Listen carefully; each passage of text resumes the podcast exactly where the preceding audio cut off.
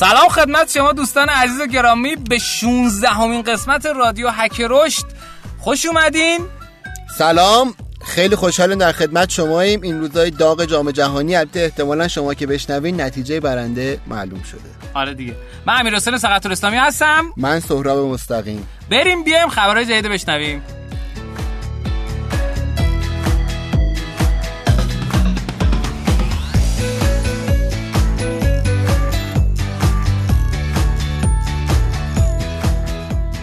ما یه اسپانسر باحال داریم. اونم شرکت رنو در از شعبه ایرانشه که یه کمپین باحال ایران کردن به نام مسیر نو که تو این کمپین آدم ها رو دعوت می‌کنن در از راننده ها رو. راننده ها رو دعوت می‌کنن که توی هنگام رانندگی کمتر قور بزنن کمتر عصبانی باشن کمتر بوغ بزنن پادکست گوش بدن. و وقتشون بهتر استفاده دقیقا. و اینکه آهنگای خوب گوش بدن. اون قسمت پادکست گوش بدنش خیلی واسه ما جذاب نمی‌دونم چرا. ولی پیشنهاد می‌کنم که شما هم به این مسیر نو بپیوندین. به دلیل اینکه هممون دوست داریم وقتی که تو خیابونه هستیم وقتی نگاه می‌کنیم راننده اطراف رو لبخند ببینیم خودمون خوشحال باشیم و بقیه هم انرژی بدیم. قطعا خود من و سهراب پادکست گوش میدیم شما هم قطعا گوش بدین. به نظرم فکر کنم جذاب میشه و بازدهی زندگی می‌بره بالا. دقیقا. خب این قسمت اول بود این اولین خبر ما هم بود. آره اولین خبر اون بودش که رنو عزیز قراره که ما رو توی این کمپین هم معرفی بکنه به عنوان یکی از پادکست ها متشکریم ازشون. خب اخبار اکوسیستم استارتاپی دنیا رو یک کوچولو بگم که ده و نه ده میلیارد دلار سرمایه گذاری تو هفته گذشته اتفاق افتاد که سه تا سرمایه گذاری خیلی جذاب داشت. یکیش در از شرکت لیفت بود که رقیب اوبر توی دنیاست و 600 میلیون دلار سرمایه گذاری جذب کرد که در مجموع ارزش کل این کمپانی به 15 و یک میلیارد دلار رسید. سرمایه گذاری جذاب دوم و سوم تو یه حوزه است. خیلی جالبه. اول اون حوزه شو من توضیح بدم. ما یه سری چیزا داریم تو دنیا تو, تو در از مباحث بین رشته خیلی این بین رشته داره جذاب میشه به دلیل اینکه مثلا فقط سهراب عزیز کفایت نمی‌کنه آدم مثلا بازی بسازه یا مثلا یه کسب و کاری بلد باشه.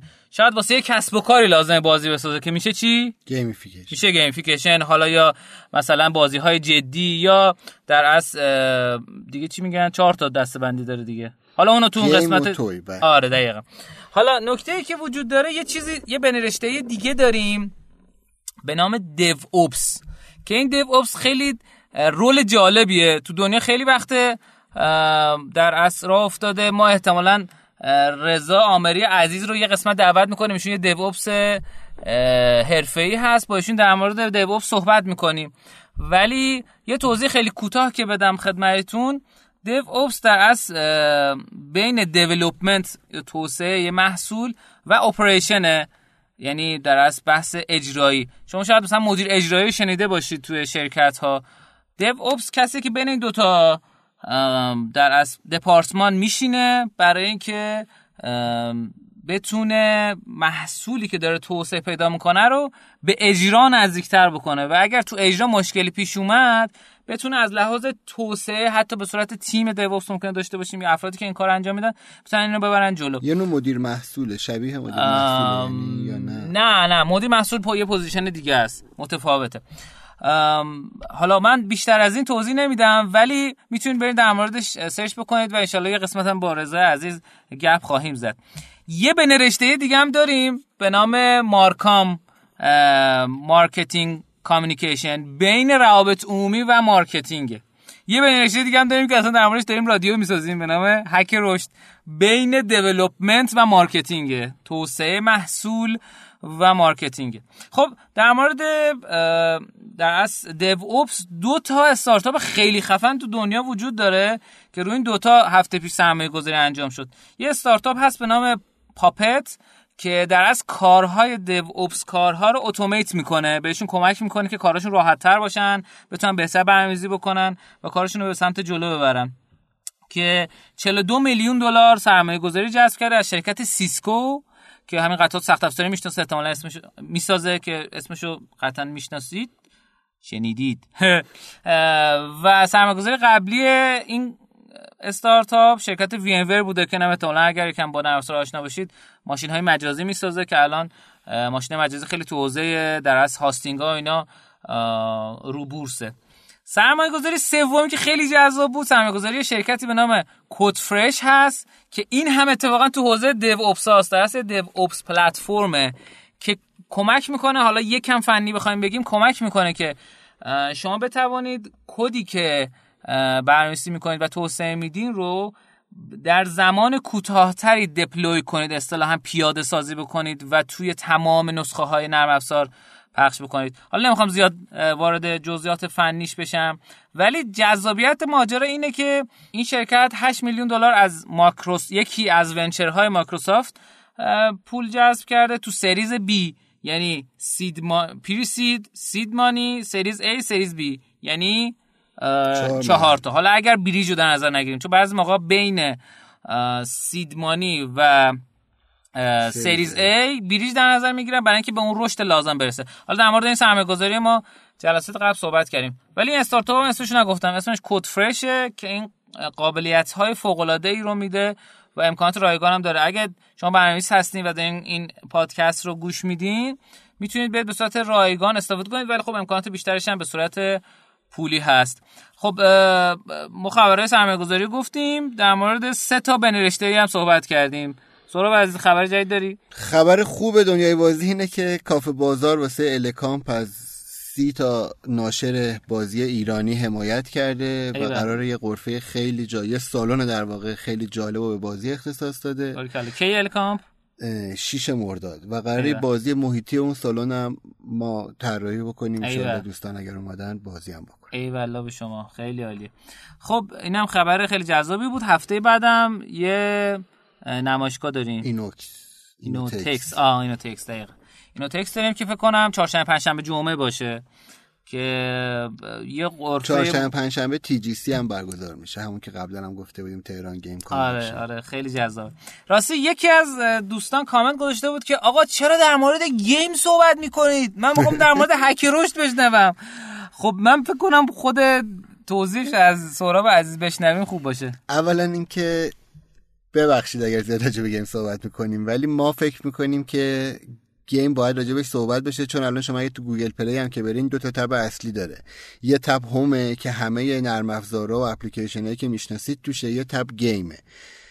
اولین رادیو هک رشدی که ضبط کردیم راجع به این صحبت کردیم که یا آدمای تو دنیا به این اعتقاد دارن که اگر قرن 19 قرن مکانیک بوده قرن 20 قرن اطلاعات بوده قرن 21 قطعا قرن بازیه. من هم جز اون دسته‌م که به این اعتقاد دارم و اینکه ما واقعا شاید نتونیم در آینده نه چندان دور business رو از game جدا کنیم. یعنی اونقدر رشد gamification اونقدر رشد بازی های جدی بازی هایی که به ظاهر بازی هم ولی یا در واقع رسانه یا کمپین marketing یا هزاران مدل دیگه داره زیاد میشه که واقعا شاید چند سال دیگه نتونیم داره جدا کنیم. حالا حتی تو حوزه روانشناسی تو حوزه پزشکی بازی داره حرف اولو می‌زنه و اینکه ما فکر می‌کنیم این آینده است. آفرین. مرسی ازت. منم یه توضیح کوتاه در مورد این بدم که در از هک رشد یک شیوه زندگیه. چجوری ما می‌تونیم توی زندگی شخصیمون رشد ایجاد بکنیم؟ همطور که خدمتتون گفتم حالا دوباره میگم هک تو زبان انگلیسی به دو تا معناست یکی معنی شکستن میده که معنی میون بر زدن ما چجوری می‌تونیم رشدمون رو هک بکنیم؟ یعنی یک time بلندی وقتی نیاز هست برای رشد کردن اون time کوتاه‌تر بکنیم. حالا این می‌تونه تو رشد شخصی باشه رشد سازمانی باشه رشد game مون باشه رشد کسب و کارمون باشه. عملا هک رشد یعنی کوتاه کردن زمان رشد کم کردن هزینه های رشد. برای همین تو خیلی حوزه می‌تونه باشه. وقتی به این تقسیم بندی قشنگی باشه که سهراب عزیز گفت قطعا خب game هم جایگاه خودشو داره. بریم. بیایم. بیایم. قسمت آموزینو در خدمت سهراب عزیز هستیم.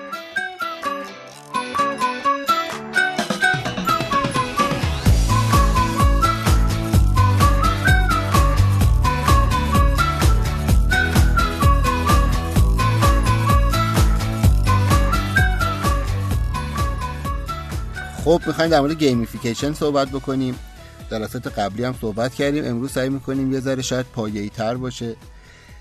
مفهومش احتمالا همتون آشناین gamification که ترجمه که الان دیگه اکثرا روش به توافق رسیدن بازیوار سازی آره دیگه چیز اعلام کرد. اون کجاست؟ لغات انتخاب می‌کنه اسمش یادم ولی دقیقا همون همون جایی که لغات انتخاب یعنی بازیوار سازی شما تو ترجمه تو بلاگ هر جایی می‌خواید بنویسید از بازیوار سازی استفاده کنید و بدونید که درست ترین کلمه ممکنه. میاد چیکار می‌کنه؟ راجبش قبلا حرف زدیم. میاد آدما رو تشویق می‌کنه به انجام کارهایی که صاحبان بیزنس دوست دارن و اونا رو بازداری می‌کنه از انجام کارهایی که صاحبان بیزنس دوست ندارن. به شیوهی که کاربر نه الزاما متوجه نشه ولی از اینکه اون کارو داره می‌کنه لذت ببره. یعنی ما مجبورش نکنیم. و یه تاریخچه واسش قبلا باز گفتیم که دوتا دو تا بخر یکی ببر شاید جز اولین گیمی فایاست. یعنی یه جایزه های خیلی ملموسی. یا اگر بیای همه اینا رو شرکت کنی میای توی قرعه کشی. یا اگر این کارا رو بکنی ده درصد تخفیف می‌گیری. یعنی یه زمانی همه چیش بیشتر مادی بود. مادی خوبه همیشه هم جواب میده ولی خب گیرش اینه که تا به وقتی اون هست اون چرخا داره میچرخه. معنوی بیشتر جواب میده. آره بعد دیدن می‌تونن یه کارایی بکنن که پول ندن تازه جذبم بیشتر بکنن. بهترین جایی که میشه این کارو کرد چیه؟ ما خیلی ها رو می‌شناسیم یا شاید احتمالا خودمون هم از اونایی باشیم که ساعت های از روزمون که حتی واسمون مهمه رو بازی می‌کنیم چرا؟ چون از اون کار داریم لذت می‌بریم. اومدن همین رو با این قاطی کردن و شد همون بحث بین رشته ای که امیر حسین عزیز راجبش حرف زد. ما پنج تا مکانیزم کلی می‌تونیم تو gamification راجبش صحبت بکنیم. ببخشید ده تا. این صدای ویبره هایی که میشنوین. انگشت سهراب رو این گوشی تشخیص نمیده.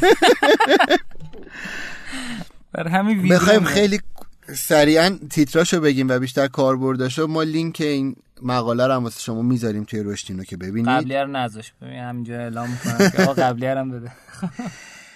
یکی پوینتس یکی لول بندیه یکی میژن و اهدافه که باز توی فصل یک قسمت پنجم یا ششم مفصل راجع به اهداف حرف زدیم. خب. یکی بجز لیدر آنلاک کردن یه سری چیزاست یعنی ما به کاربر چیزی چیزا رو نشون میدیم بعدا میگیم خب اگر این کار رو بکنی آنلاک میشه.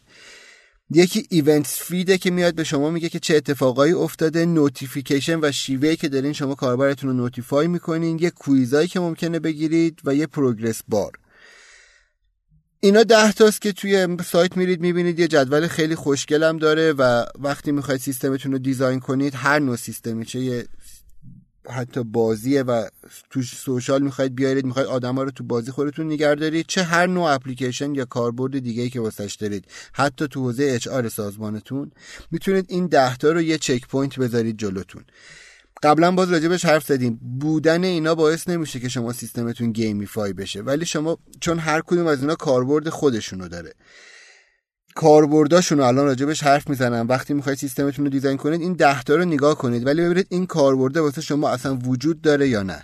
اولیش fast feedback ه یکی از چیزهایی که همیشه کاربرا رو جذب می‌کنه feedback سریع دادنه. که تو بازی با point می‌تونید شما اینو سریعا بگید. خب ببین این کارو کردی این دو امتیاز گرفتی. یکی transparency و شفافیته ها؟ loop feedback یعنی loop feedback رو سریع ببند هر چی سریعتر ببندید کاربرتون خوشحال‌تره. حتی یه مقاله راجع به سی بود که می‌گفت اگر شما 20 دقیقه زیر 20 دقیقه کامنت کاربراتون رو تو اینستاگرام یا social network ها جواب بدید دو برابر نسبت به چهل زیر چهل دقیقه تاثیر مثبت تو مغزشون داره. یعنی حالشون رو خوب می‌کنه. انقدر دقت بالاه. transparency این که همه ببینن کجای کارن بقیه چرا از اونا جلوترن. شما باید سیستمتون در کل شفافیت داشته باشه. آدما توی سیستم بسته نگه دارید الزاما حس خوبی بهش دست نمیده. مثلا شاید Waze باش یه نمونه باشه که این کارو الزاما خوب انجام نمیده. یعنی Waze اپلیکیشن خیلی خوبیه چون ترافیک و اینا رو خیلی راه یعنی جلو میندازه کار ما رو توش ولی خیلی آدما نمیرن توش الزاما رتبهشون ببینن یا ببینن لولشون کجاست. چرا؟ چون شما وقتی میرین تو اونجا می‌بینید که چهار تا بج دارین و معلوم نیست که واسه رسیدن به مرحله دو باید چه اتفاقی بیفته. هفت مورد دیگه هست که تو رادیوهای بعدی راجبش صحبت می‌کنیم. این مقاله رو هم بخونید. توضیحات مفصل تر بهتون میگم. خب مرسی ازت سهراب عزیز. من یه تیکه بگم در مورد مفهوم هکروش در حد یک دقیقه. اینکه هکروش واقعا استفاده کردن از ابزار خاص یا جعب ابزار خاصی نیست.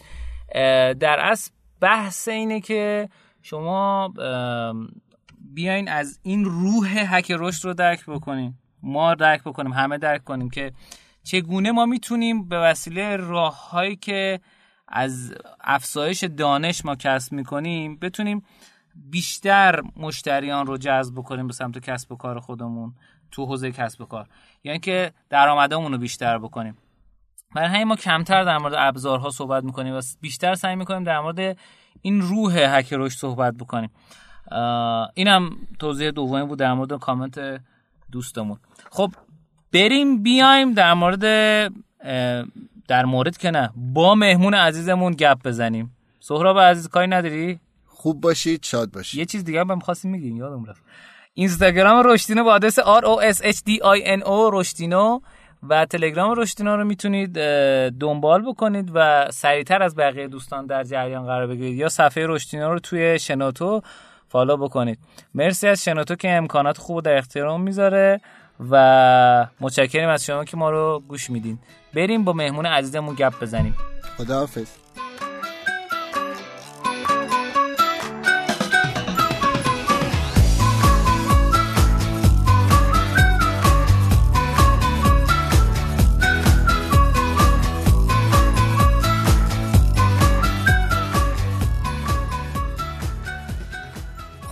قسمت مهمانی نو. ما یک مهمان فوقالعاده جذاب داریم. رئیس هیئت مدیره تلویزیون. شاید خیلیاتون تلویزیون رو دیده باشین. یک اپلیکیشن پخش زنده تلویزیون و خیلی چیزهای دیگه. خب بفرمایید خواهش می‌کنم. سلام دوستان. احمد موحدیان عطار هستم. تو حوزه رسانه و مدیا فعالیت می‌کنم. همطور که دوست از امیر حسین گفتن در حال حاضر در خدمت تیم تلویزیون هستم و توی شرکت رهنما هم تعدادی از استارتاپ های حوزه رسانه رو به یه شکلی درگیریم. چی دوست دارید بدونید؟ سلامت باشید. مرسی ازت. اگه میشه یکم از گذشتت بگو از کجا شروع کردی؟ دانشگاه چی خوندی و اینها؟ تا بریم سر سوالات. بسیار. من گذشته دورترم یه مقدار فنی بوده. مهندسی خوندم دانشگاه صنعتی اصفهان مهندسی برق خوندم. بعد توی همون دانشگاه من فوق لیسانس مخابرات خوندم مخابرات سیستم. فوق لیسانس دومم و دانشگاه EPFL پلی تکنیک لوزان بودم که اونجا IT با تمرکز روی مالتی مدیا و بحث رسانه رو دنبال کردم و خب تزم یه همکاری بود بین دانشگاه EPFL و شرکت Swisscom روی موضوع IPTV که پروژه Bluewin TV کشور سوئیس بود. بیشتر تز شروعش یه مقدار حالت R&D داشت ولی در ادامه یه مقدار business wise تر شد و یه optimization problem ما تو حوزه آی پی تی وی بلو این تی وی داشتیم که خب سعی می‌کردیم کیفیت این سرویس رو توی کل کشور توسعه بدیم رشد بدیم با استفاده از یه سری حال تکنیک یه سری coding خاصی که حالا بحث technical میشه به سمتش نمیرم. بعد از که من آمدم ایران سعی کردم همین بحث رو دنبال بکنم توی اکثر خب شرکت های حوزه آی پی تی و وی او دی یه به یه شکلی من مشغول بودم. ولی یا مدیر فنی بودم یا رئیس هیئت مدیره بودم یا مشاور بودم. شرکت باران تلکام یه مدتی فعالیت می‌کردم. آی سیما من مشاور بودم. بهسیما مشاور بودم و در حال حاضر رئیس هیئت مدیره تلویزیون هستم و از کاری که امروز هم انجام میدم توی مجموعه تلویزیون خیلی خوشحال هستم چون تیم تیم فوق العاده خوبیه و محصول 100 درصد ایرانیه و هم هر جا دلمون بخواد برای توسعه خیلی راحت دوستان راحت که یعنی می‌خوام بگم از این بابت که محصول ایرانی هست می‌تونیم کاستومایز بکنیم تغییرات ایجاد بکنیم و توسعه سرویس رو انجام بدیم. خیلی عالی. مرسی از شما. مرسی از شما که دعوت رو قبول کردین تشریف بردین من می‌خوام یک سوال کلی در این حوزه بپرسم.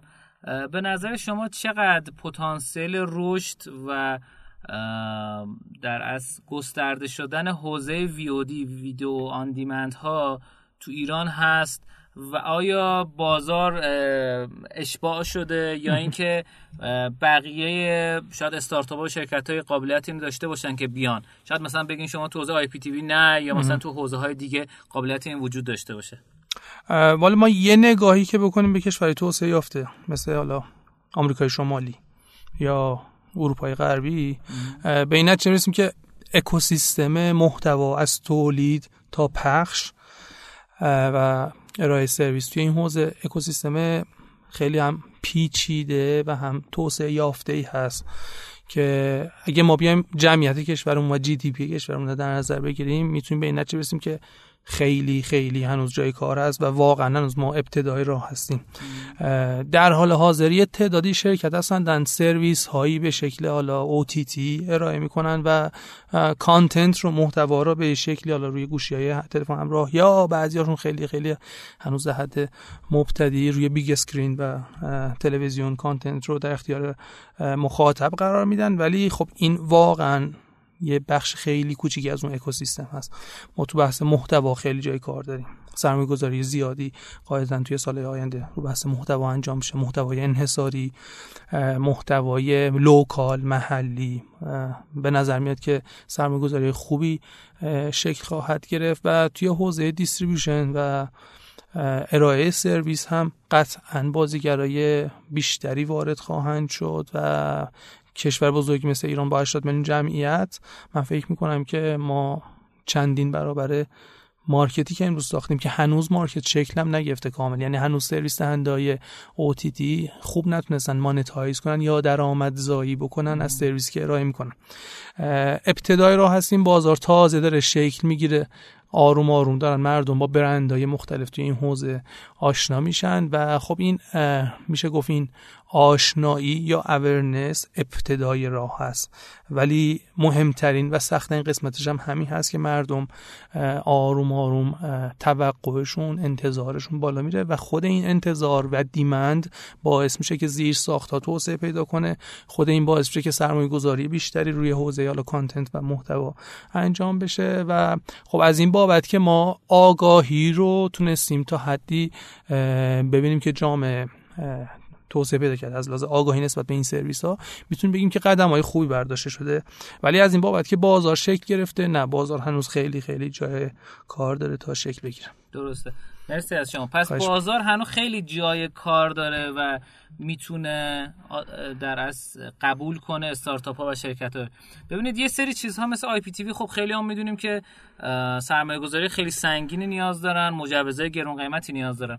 آیا حوزه دیگه هست توی فضای VOD که استارتاپ های در از bootstrap کوچولو بتونن واردش بشن بدون سرمایه گذاری سنگین و بتونن یه قسمتی رو سرویس دهی بکنن. مثلا شما شاید توی حوزه تکنولوژی های streaming بگین قابلیت این وجود داره. یا اینکه مثلا تو حوزه content همونجوری که گفتین بشه کاری رو انجام داد. آیا فضا و فرصتی رو شما تو ایران می‌دونید که بتونید پیشنهاد بدین کسایی که علاقه من هستن وارد این فضا بشن؟ یه تغییر بزرگی که توی این چند سال اخیر شکل گرفته اینه که پیچیدگی های فنی دیگه جلوی پای کسی که دوست داره وارد این حوزه بشه روز به روز داره کمتر میشه. یعنی هرچی ما جلوتر میریم ساده تر میشه. ارتباط صاحب محتوا با مخاطب. الان خب شما توجه کنین شاید با یه صفحه اینستاگرام خیلی راحت یه صاحب محتوا می‌تونه صداشو به گوشه مخاطب برسونه بدون اینکه نیاز داشته باشه حالا یه تیم فنی گسترده داشته باشه یا یه محصولی توسعه بده. من فکر کنم امروز برای دوستانی که صاحب خلاقیت هستن توی بحث محتوا. حالا محتوا چه پادکست باشه چه محتوای تصویری ویدیویی باشه توی هر زمینه دوستانی که صاحب خلاقیت باشن و واقعا تولید کننده اثر باشن امروز درآمدزایی برای این دوستان از هر روزی ساده تر و راحت تره درسته پس شما بازم تاکیدی که میفرمایید این که تولید کانتنت و محتوای جذاب می‌تونه کمک بکنه به کسایی که می‌خوان تو حوزه وی وارد بشن. بله. خب فکر کنید شما الان یک کسب و کاری هستش که داره محتوای جذاب تولید می‌کنه. این محتوای جذاب چجوری می‌تونه برسونه به گوش مخاطبین و چجوری می‌تونه درآمدزایی بکنه ازش؟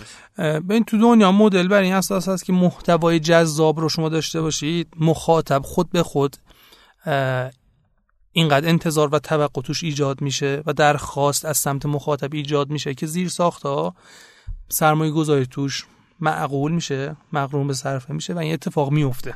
یعنی بقیهش اتفاقیه که خود به خود میفته یعنی همه چیز از محتوا شروع میشه. من یه مثال برای شما عرض کنم مثلا نتفلیکس توسعهش و رشد سهامش زمانی بود که House of Cards رو سرمایه گذاری کرد و یه سرمایه گذاری خیلی خوبی روی سریال House of Cards انجام داد. من فکر کنم تا امروز نتفلیکس چیزی حدود 250 میلیون دلار سرمایه گذاری کرد روی House of Cards و خود این مجموعه خود این محتوا باعث رشد نتفلیکس از لحاظ تعداد مخاطب از لحاظ حالا گستردگی جغرافی مخاطبینش و در نهایت رشد سهامش شد. یعنی به نظر میاد تو بحث میدیا و رسانه همه چیز امروز که ما توانایی ارتباط گرفتن با مخاطبین داریم و حالا آیتی تونسته این بستر رو فراهم کنه که ما می‌تونیم با مخاطبینمون تک تک در ارتباط باشیم. امروز به نظر میاد که همه چیز از یک محتوای خوب شروع میشه. خیلی عالی. متشکر از شما که تشریف بردین که وقتتون رو در اختیار ما گذاشتین. اگر توصیه خاص یا پیشنهادی برای دوستانی دارین که تو این حوزه تو حوزه استارتاپ های مبتنی بر ویدیو کار می‌کنن که می‌تونه کمکشون کنه بفرمایید به نظر یه سری بحثی هست که پایه راه اندازی هر کسب و کاری هست. اینکه خب ما به محصول خیلی خیلی باید دقت بکنیم تمرکز روی محصول داشته باشیم نیاز مخاطب رو به شکل خوبی شناسایی بکنیم و بریم به این سمت که حالا توی بحث product یه جمله هست میگن less is more. product مون رو سعی کنیم تا جایی که میشه در شروع ساده باشه که بتونه یک نسلی از مخاطبین رو به همراه خودش بیاره اون نسل رو رشد بده توسعه بده و آروم آروم ما بتونیم یه سطح بزرگی از جامعه رو توسط حال سرویس که ارائه می‌کنیم و محصولی که به جامعه معرفی کردیم بتونیم یه بخش بزرگی از جامعه رو به خودمون همراه بکنیم. و میشه گفت همه اون بحثی که پایه راه اندازی کسب و کار حالا تو حوزه آیتی هست. تو بحث آی پی تی و وی او دی به همین شکل صحیح هستن و کارایی دارن. خیلی خیلی خوبه که ما بتونیم تو این حوزه نگاه کنیم به استارتاپ ها و شرکت هایی که توی حالا کشورهای پیشروی دنیا تونستن قدم های بزرگی رو بردارن. خیلی از مسائل میشه گفت که شباهت های زیادی داره و خب من من واقعا توصیه می‌کنم که تا جایی که می‌تونیم مطالعه بکنیم. مطالعه کنیم در مورد نتفلیکس در مورد یوتیوب در مورد هولو در مورد شرکت های حالا رسانه ای در مورد قولایی مثل ادوبی که حالا رو سرویس ریکامندیشن انجین دارن کار می‌کنن. در مورد همه اینا به نظرم های جهانی رو باید خوب بشناسیم. اینکه امروز دیگه search کردن جستجو کردن یک کار قدیمی و old fashion و سنتی حساب میشه. recommendation engine و ماشینی که بتونه به مخاطبین recommend کنه توصیه کنه محتوا رو. یا هر سرویس رو بتونه بر اساس شناختی از مخاطب پیدا می‌کنه توصیه بهترین توصیه رو به مخاطب انجام بده. در مورد این مسائل هرچی بیشتر مطالعه کنیم بهتر می‌تونیم با چالش های خود با چالش هایی که پیش روی کسب و کار اون هست مواجه بشیم. چون واقعا بسیاری از این بخش بزرگی از این مسیری که می‌خوایم طی کنیم طی شده توی کشورهایی که حالا پیش رو هستن توی این مسائل. خیلی عالی. البته من الان دیدم یه سوالم جا موند. خب، سوال آخر و وسط پرسیده. خب. شما در نظر بگیرین که یه چیزی که ما خب چند قسمت در موردش صحبت کردیم در از گو تو مارکت استراتژی استراتژی ورود به بازار. شما در نظر بگیرین که یه استارتاپ حوزه وی او دی یعنی یک اپلیکیشنی که یه سری ویدیو خاص یا خودش تولید می‌کنه یا مثلا ویدیو آموزشی تولید می‌کنه می‌خواد وارد فضای در از بازار بشه و یک سهمی از بازار داشته باشه. برای شروع شما چه پیشنهادی میده؟ اینکه خودش اپلیکیشن داشته باشه یا ویدیوها رو بره جای دیگه تو یک اپلیکیشن دیگه ای آپلود بکنه از فضای اون استفاده بکنه؟ اینو در موردش اگه بتونید کم صحبت کنید. خب من فکر کنم بهترین کاری که ما توی اون اکوسیستم media ببینیم کجا می‌خوایم بشینیم. می‌خوایم حالا بخش technical یه مسئله technical حل کنیم. اپلیکیشن باشیم یا می‌خوایم واقعا content باشیم. یعنی هر کدوم از اینا هم به اندازه کافی بازارش بزرگ هست هم به اندازه کافی پیچیدگی داره. یک پس مشخص کنیم توی اکوسیستم رسانه می‌خوایم کجا باشیم؟ از تولید content تا پخش و نمایشش. دو اینکه مخاطب اون رو دقیقا بشناسیم. مخاطب ما کیه؟ مخاطب کودک آدم فوتبال دوسته کیه مخاطب؟ چون اگه ما بخوایم تمام جامعه مخاطب ما باشن در اصل ما نیاز به یک سرمایه بی‌نهایت داریم. و چون سرمایه محدوده حتما ما باید بتونیم یه بخش مشخصی از جامعه رو هدف گذاری کنیم که بتونیم اون بخش رو به دنبال خودمون همراه خودمون داشته باشیم. و بعد حالا می‌تونیم توسعه بدیم مخاطبینمون و گروه های مخاطبمون توسعه بدیم. ولی قطعا برای شروع کار توی این حوزه حتما و حتما ما باید مخاطبمون و جنس مخاطبی که هدف گذاری می‌کنیم ما مشخص کرده باشیم وگرنه سرمایه‌مون پخش و نابود میشه در نهایت. درست. پس مرحله اول اینه که مخاطبین شناسایی بکنیم و برای اونها بیایم حالا محصولمون رو توی اکوسیستم رسانه هم بدون دقیقا کجا می‌خوایم بشینیم. ما اون تیم فنی که قرار distribution content انجام بده یا content provider یم یا content owner یم یا content aggregator یم. هر کدوم از اینا توی اکوسیستم رسانه. به اندازه کافی بازارش بزرگه هم بنز کافی پیچیدگی داره. الان اگه ما content تولید کنیم جایی هستش که بابت این content ها به ما پول بدن یا اینکه بابت فروش اون با ما revenue share انجام بدن؟ به من یه مثال می‌زنم دیگه همون می‌شناسیم. مثلا سریال شهرزاد. سریال شهرزاد تقریبا تمام سرویس دهنده های VOD باهاش قرار داد بستن. چرا؟ چون content ی بود محتوایی بود که مردم علاقه داشتن. و خب مثال بهتر اینه که ما بتونیم حالا به شکلی محتوای انحصاری داشته باشیم. یعنی اگر که حالا یه سرویس دهنده VOD بتونه یه محتوای انحصاری رو روی سرویس خودش داشته باشه قطعا می‌تونه یه توسعه خوبی توی بازار ایجاد کنه. حالا ما به عنوان کسی که می‌خواد content تولید بکنه ما اگه تمرکزمون روی تولید content یعنی اومدیم گفتیم که خب ما در اصل هسته کسب و کارمون و خلاقیتمون حول تولید content میگرده. خب به نظر میاد که برای شروع ما باید بتونیم خیلی راحت این content رو به جامعه معرفی کنیم. من توصیه اینه که اصلا می‌تونیم به سمت پلتفرم هایی که باعث میشه ما خوب با جامعه بتونیم ارتباط بگیریم و جامعه ما رو به عنوان تولید کننده content و صاحب اثر بشناسه. بعد وقتی شناخته شدیم می‌تونیم بریم روی سرویس های VOD قرار داد ببندیم با سرویس های VOD و با اونا کار کنیم. تو نقطه شروع که از جامعه ما رو نشناخته ما از پلتفرم هایی که حالا یا شبکه های اجتماعی خیلی خوب استفاده کنیم و ارتباط بگیم با مخاطب خودمون رو به عنوان برند تولید محتوا به مخاطب بشناسونیم و در آینده بریم قرارداد بندیم با سرویس اندای ویوتی که خود اونا قطعا به سمت ما خواهند اومد. خیلی مثلا از اون محتوای انحصاری مثل مثلا سریال گلشیفته فکر کنم میشه دیگه که با لنز و مثلا فقط نم... نماوا کار می‌کنه. درسته؟ آره ولی خب بازم این انحصاری نیست مثلا من House of Cards که مثال می‌زنم فقط از طریق نتفلیکس شما می‌تونین این سرویس و این محتوا رو دریافت بکنید. خیلی عالی خیلی عالی. متشکرم از شما. من خودم کلی سوال دارم ولی خب الان بچه های فینتاک پشت در نشستن و یه مقدار time مون محدوده. متشکرم از شما که تشریف بردین و زمانتون در اختیار ما گذاشتین. دوستان عزیز می‌تونید رشتینو رو به آدرس instagram.com رشتینو تلگرام t.me رشتینو و shenoto.com رشتینو می‌تونید گوش بدید و فالو بکنید. خیلی خوشحالیم که صدای ما رو شنیدید.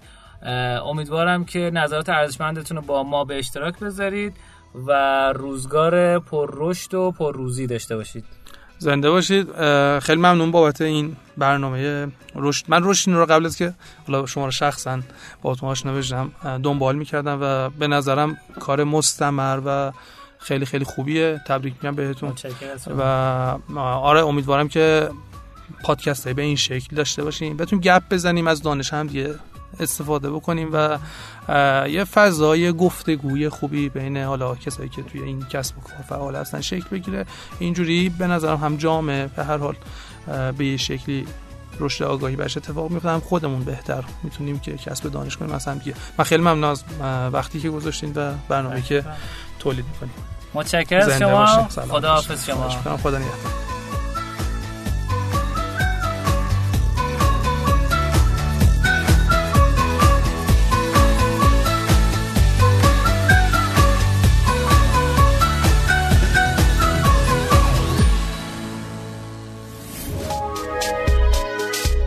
شنوتو سرویس اشتراک گذاری فایل های صوتی www.shenoto.com